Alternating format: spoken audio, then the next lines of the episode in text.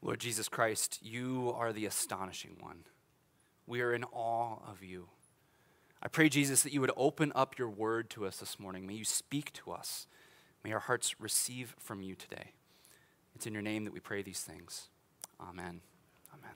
You may be seated. Uh, so, children who are here in person or joining us from home at the live stream, uh, my encouragement to you today, my drawing prompt for you today is to draw a big, massive uh, thunderstorm a big, huge storm with, with maybe there's a tornado that's spiraling out of it. Maybe there's a, um, just rain sheeting down. Maybe there's lightning everywhere. I'd love to see a huge storm from you. Uh, and then, parents, uh, if, if you deem your children worthy, their storms worthy, send them a picture of it. We would love to see that. We'd love to post it um, on our website. So, I grew up in Kansas. Uh, some of you might know that. I grew up in Olathe, Kansas. Does, does anyone know where Olathe is? I see a few hands out there. Great. Yeah. I know you have, Dave. You've been, you've been there.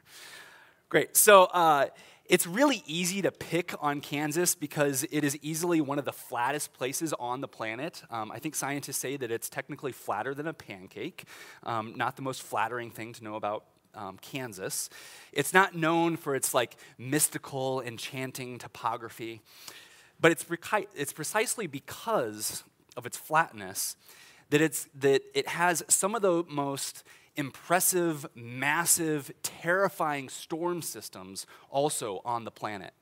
These storm systems will begin elsewhere across the Midwest, and as they start to slowly move, they, they pick up um, just additional humidity and mass, and they get huge. So I remember many times, like driving home from school or whatever, and, and looking across the sky and seeing thunderclouds that are larger than mountains. And you just think about the millions and millions of gallons of water that are just gently floating up above you. They're just monstrous in size. But it's really easy for these storm systems to become unstable. And then the sky becomes this spooky green color. Maybe there's oranges that are in the sky, colors that you normally don't see in the sky. And then something happens, the storm breaks, and all that water just comes shooting, falling down from the sky. So, growing up, tornado sirens uh, were quite a common experience. So, if you're driving and you hear a, a tornado siren going off, what are you supposed to do? We're supposed to find a bridge, which as we've established in Kansas, it's not terribly hilly, so finding bridges might be a little difficult to do. But you're supposed to find a bridge and go tuck your car or get out if it's super dangerous and go hide in that little cleft uh, of the bridge and the hill. And if you're home, you're supposed to grab a, a box of candles, grab your, your old weather radio, go downstairs, and wait for it all to pass. Unless you're my dad. He was very crazy.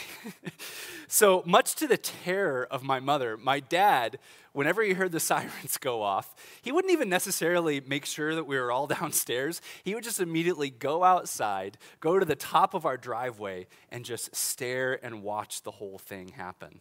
It didn't matter if the rain had already started. He loved watching those clouds. He loved watching the bizarre colors shifting around. He loved watching the violent lightning and the sheets of rain come crashing down. He had no fear of actually being struck by lightning himself. And my, my siblings and I, we never quite understood this, but the way my mom retaliated against my dad was to lock him outside. I felt like that was a little counterproductive, but that's, that's my mom for you. So there's this, this attractive magnetism to these Kansas thunderstorms. Not only their, their beauty, but their, their absolute power and their unpredictability was just so amazing. Now, sure, if, if you're a meteorologist, you probably have the language to, to scale these things and to um, label them accordingly and, and you know, all that sort of stuff. But if you're a layman like myself or my father, there's no categories for these things because the storms are absolutely unpredictable. They're completely outside of the realm of normal. They are truly astonishing. Well, today we're going to be looking again at the first couple paragraphs of, of Mark. Uh, today we have the readings, uh, Mark chapter 1, starting at verse 21. And here we see that Jesus is described as some of the same words that I've been using to describe this thunderstorm amazing, astonishing, one who has authority, which a thunderstorm does kind of have authority with it. You hear those sirens go, and the authority is telling you, go downstairs and hide. And look at the questions that are all throughout this passage. People are asking things like, Why are you here? What are you doing? What on earth are you talking about, Jesus? Now, imagine if you're a Jew living in the first century Capernaum. Your family has perhaps lived in this town for you know, three, four, five generations. You've, you've stuck to the same job. You, you know all the other people who are in this small village. You've been living here in the middle of nowhere. And then all of a sudden, something amazing comes. This man comes. He shows up and he's saying things like, The kingdom of heaven is here now. The kingdom of God is here. And he's calling these people, these fishermen, people who you know, you know their families, he's calling them and they're just coming. They're literally leaving everything to follow this man, to fix their gaze upon this man. And then when he speaks, crazy things happen. Demons flee and run from him. Demons who've probably been bothering your people, again, for a very long time. It's like the sky is shifting colors there in Capernaum. It's like the sirens are blaring. And so, you, as a first century Jew, you wouldn't know if you're supposed to flee for your life from this man or if you're supposed to, if you're supposed to stick around and, and fix your gaze towards him and see like what's going to happen next. This is an exciting moment. So we're going to move through this passage in, in three sections. I, uh, hopefully I'm making these sections clear. But there in, in the beginning, we see that in 22, we see that Jesus taught them as one who has authority. One who has authority, not as one of the scribes. So, what is authority? What does that even mean? Well, in a general sense, authority is someone who has power. If you have authority, it means that your opinion isn't just warm, happy thoughts, you know. Uh, like your opinion actually affects change to those who are around you. There's actual genuine substance to the words that you say. But also, authority isn't just about having power, there's, there's this authorship, this, this creativity. There, you've, been, you've been delegated, um, it, yeah, like a creative interpretation of of uh, a particular realm or something that you've been given. There's a creative role to play with someone who has authority. And some of you know that. You, you might run your own business or a store or something like that. And, and so, because you're the one who began that business, you're the authority one. You're, you're the one who gets to decide uh, how rules are played out. Or, like if you're a big fan of the Narnia series, you know, C.S. Lewis is always the authority about what happens in those books. So, you know, now he's not with us anymore, but if he was, if he had a real question about something or one of the characters, the plot lines in that book, you would go to the author, to that who has authority. Or if maybe you, maybe you work somewhere and, and you're a manager somewhere, someone has given you authority, which gives you the ability to interpret the rules in your particular sphere. So I really want to emphasize that it's not just power, but there's like a creative element to it as well, to having authority. And notice the contrast that we see here in this passage. Jesus has authority, but not as one of the scribes. Now, the scribes in Jesus' day were also teachers. Uh, these were Jewish leaders who they themselves had sat under rabbis and they would kind of float around and, and um, teach the law to the various villages and whatnot.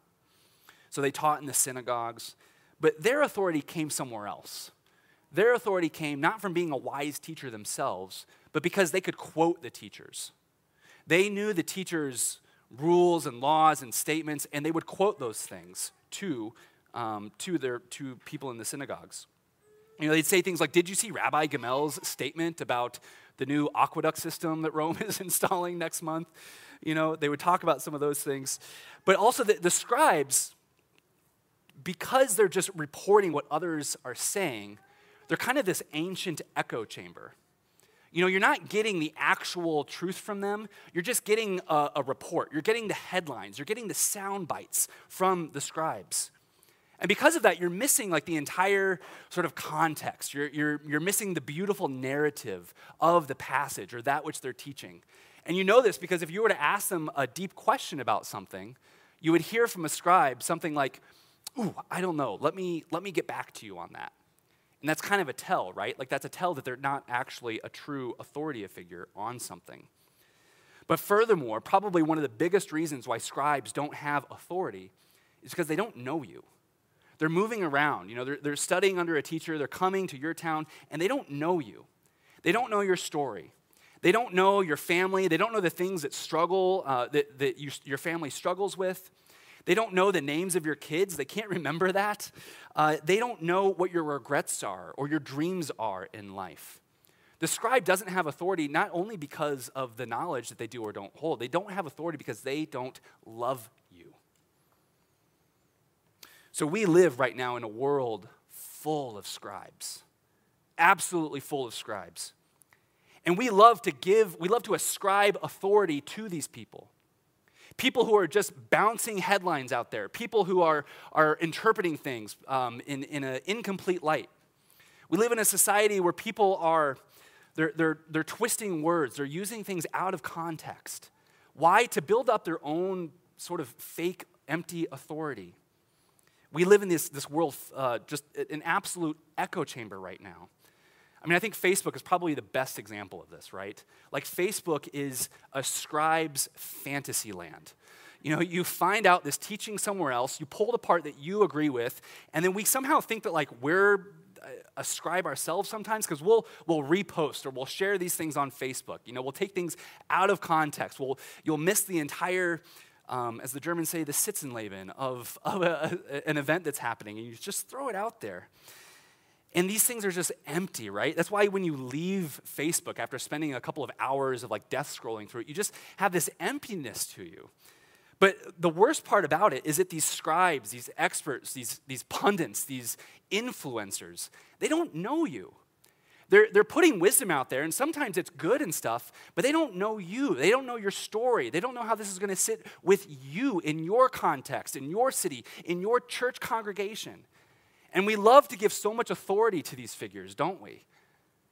When instead, like the authority figure comes from someone who is both powerful but also loving someone who knows you, someone who can actually peer into your heart and know your deepest desires, someone who loves you. And this is Jesus. He is the only one who truly, tenderly knows you and has ultimate authority, ultimate power. He is the ultimate voice who we should be listening to. So, secondly, we see in this scene that there is a presence of an unclean spirit. In 23, we read immediately in the synagogue there was a man with an unclean spirit. And he cries out, What have you to do with us, Jesus, son of Nazareth? Have you come to destroy us? I know who you are. You're the Holy One of Israel. Now, isn't it interesting that God allows this offensive disturbance even within the safety of the church? Now, this gathering here, it's probably no bigger than, than the gathering that we have here. I think we had like 60 people register for today. That's probably how big this is. So imagine like someone sitting here. Uh, I'll pick on Marin. Let's say Marin all of a sudden just wants to start screaming at me, I know who you are, the Holy One of Israel. Like that'd be incredibly disturbing, for one. Uh, it would be incredibly disturbing. Um, I'd be disturbed as Marin's father if she started behaving that way. But it's, yeah, it's, it's a violent, disturbing sort of act. So a few weeks ago, here at Restoration, during the church service, uh, one of our members, she accidentally left her purse out in the lobby. And sure enough, someone wandered in. Uh, it wasn't anyone who's a, a, member of this congregation, thankfully, uh, but someone stole her purse. And it happened here, and we, we have security footage of it. The Parkway was, was happy to share that with us. And it's, it's pretty upsetting. Like, even as I share that with you, you're, you're probably taken aback and appalled by that. Like, seriously, someone would steal in a church? Like, oh my goodness. You know, it's terrible that these things happened and we, we feel violated. We feel, we feel disturbed by this. Well, here they are in this story. They're in the synagogue on the Sabbath. This is a holy place, it's a holy time. And they are, and we're, we're supposed to read this and be disturbed by what we're reading. It's an upsetting scene that's happening here. A demon is in their midst and he's absolutely screaming his head off. And the demon knows precisely who Jesus is, and he's terrified of him. Because every evil spirit knows that there will be a day in which the Son of Man will come down from heaven, and he will purge all evil from the entire created order. All of it will be cast down into the pit, never to be seen of, never to bother humanity ever again. And the demon is thinking here, is this the day? He sees the Son of God and thinks, this is going to be it. And so, out of fear, he's panicking. He's lashing out against Jesus. He's screaming. And he says, I know who you are. Did you come to destroy us? Well, Jesus, just in a simple, short phrase, he simply says, Be silent and come out of him. That phrase, be silent, when it's translated in our, in our Bibles, it's actually translated quite mildly there. It's a phrase that, that could also be translated, shut up. And there Jesus is saying that to the demon. You know, it's also a phrase that you would use to when, when a, you would want to muzzle an ox or something like that. Now, sometimes when people read this passage and, and other similar stories in Mark where we hear demons calling out Jesus by his true titles, sometimes we wonder to ourselves, why does Jesus silence the Spirit? Like, you know, yeah, the, the Spirit is evil here, but he's using a, a really high title for who Jesus is the Holy One of Israel, the Spirit says. So, why would Jesus silence the Spirit? What's going on here? You know, that title, Holy One of Israel, this is a, a messianic title. It's proclaiming who Jesus is, that he's the, the son of David, that he's the chosen one of God, that he's worthy of all praise. You know, you and I, we're not the Holy One of Israel. That's Jesus Christ, the Son of God. So, why would Jesus want to silence a proclamation of truth? Well, as one scholar said that I read, I, I love this. He said, Evil spirits are never to be trusted, even if they're telling the truth. Never trust an evil spirit, even if it's telling the truth. You see, when Jesus hears the words of truth coming out of the mouth of Satan, it's like nails on a chalkboard. He just can't stand it. You know, kind of reminded me of like when telemarketers call me and they're like, Is this Rick Stores? I'm like, Yes, yes, this is. Do you know that your extended warranty is running? I'm like, No! Like, it's terrible. Like, get away from me, Satan. You're the evil one. You know, like the words we do not like to hear, words of truth, or our names even when they're spoken by mouths of Satan. The name of Jesus ought never to be heard from creatures who stir up violence, rebellion, division, and death. And so Jesus, in, in an instant, says out, Be silent and come out of him. And the, I know, it's amazing. And the remarkable thing is that immediately the Spirit obeys. He convulses the man and scrams. He gets out of there. So, not only does Jesus' authority mean that he teaches with a new teaching, that he teaches with love and power, no, it also means that by his word, evil is cast out. The realities of this world are transformed by Jesus. He is the embodiment of the kingdom of God. And so when he speaks, the, the forces of evil have to flee. Darkness dispels from before him. So, thirdly, how do the people react to all of this? Well, in verse 27, they're, they're all, they're all amazed. And that word for all is emphatic. Every single human being in the room, man, woman, and child, everybody is amazed. They're all speechless. Everyone is astonished. And again, I just love the questions that they ask there. What is this? Who is this? Where does he come from?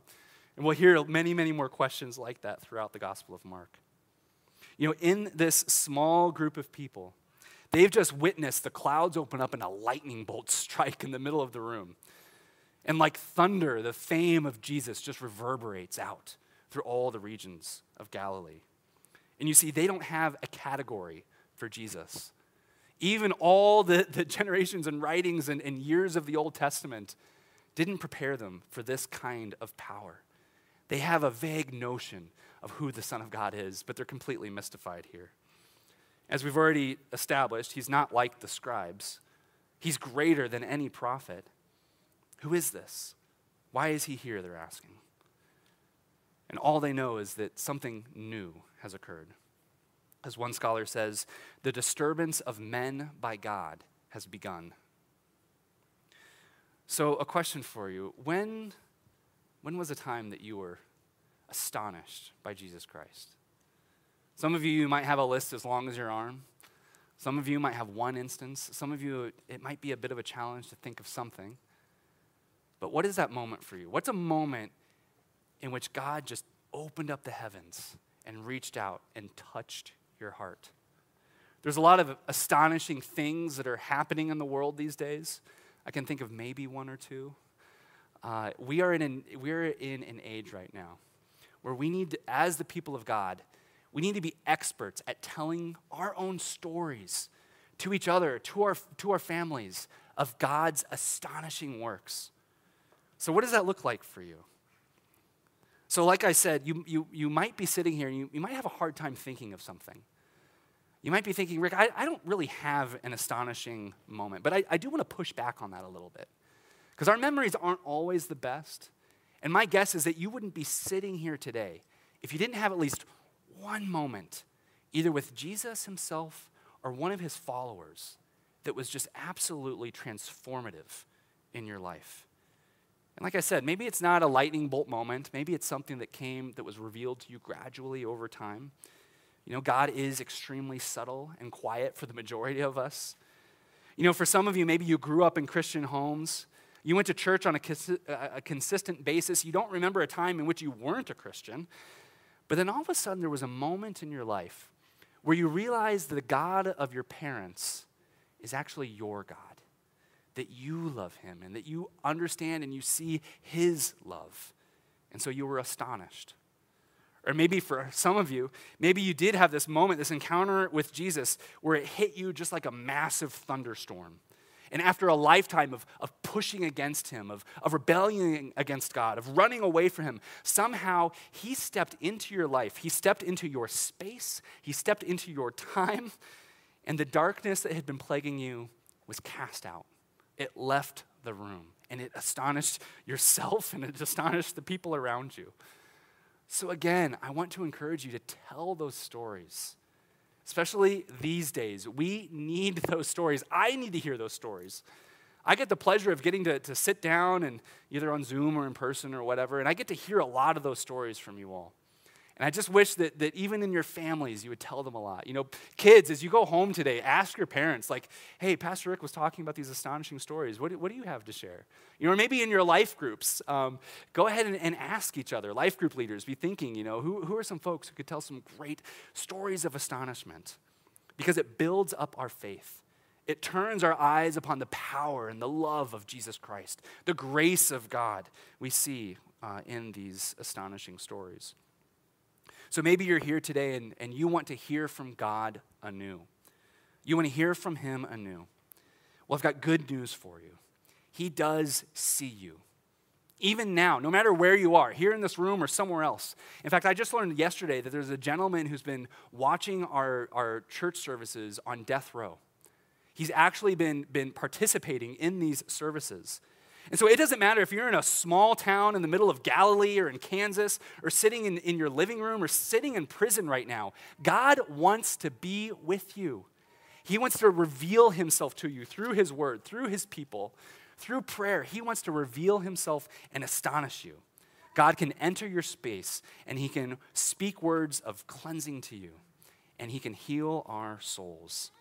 He is the true authority who astonishes us with his love. Please pray with me. Lord Jesus Christ, you are the Holy One of Israel, the King of Kings, the Lord of Lords.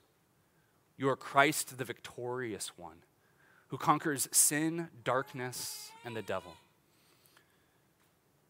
Lord, please forgive us when we turn our eyes away from you, when we, we give our attention to to scribes and, and others who claim to be authorities but who are, who are completely disconnected from you and your word. Lord, forgive us when we turn to, to hollow voices and vain hope. But Jesus, by the power of your cross and by the gift of your Holy Spirit, help us to fix our gaze upon you. You are the author and the perfecter of our faith. We pray these things, Jesus, in the name of the Father, and the Son, and the Holy Spirit. Amen.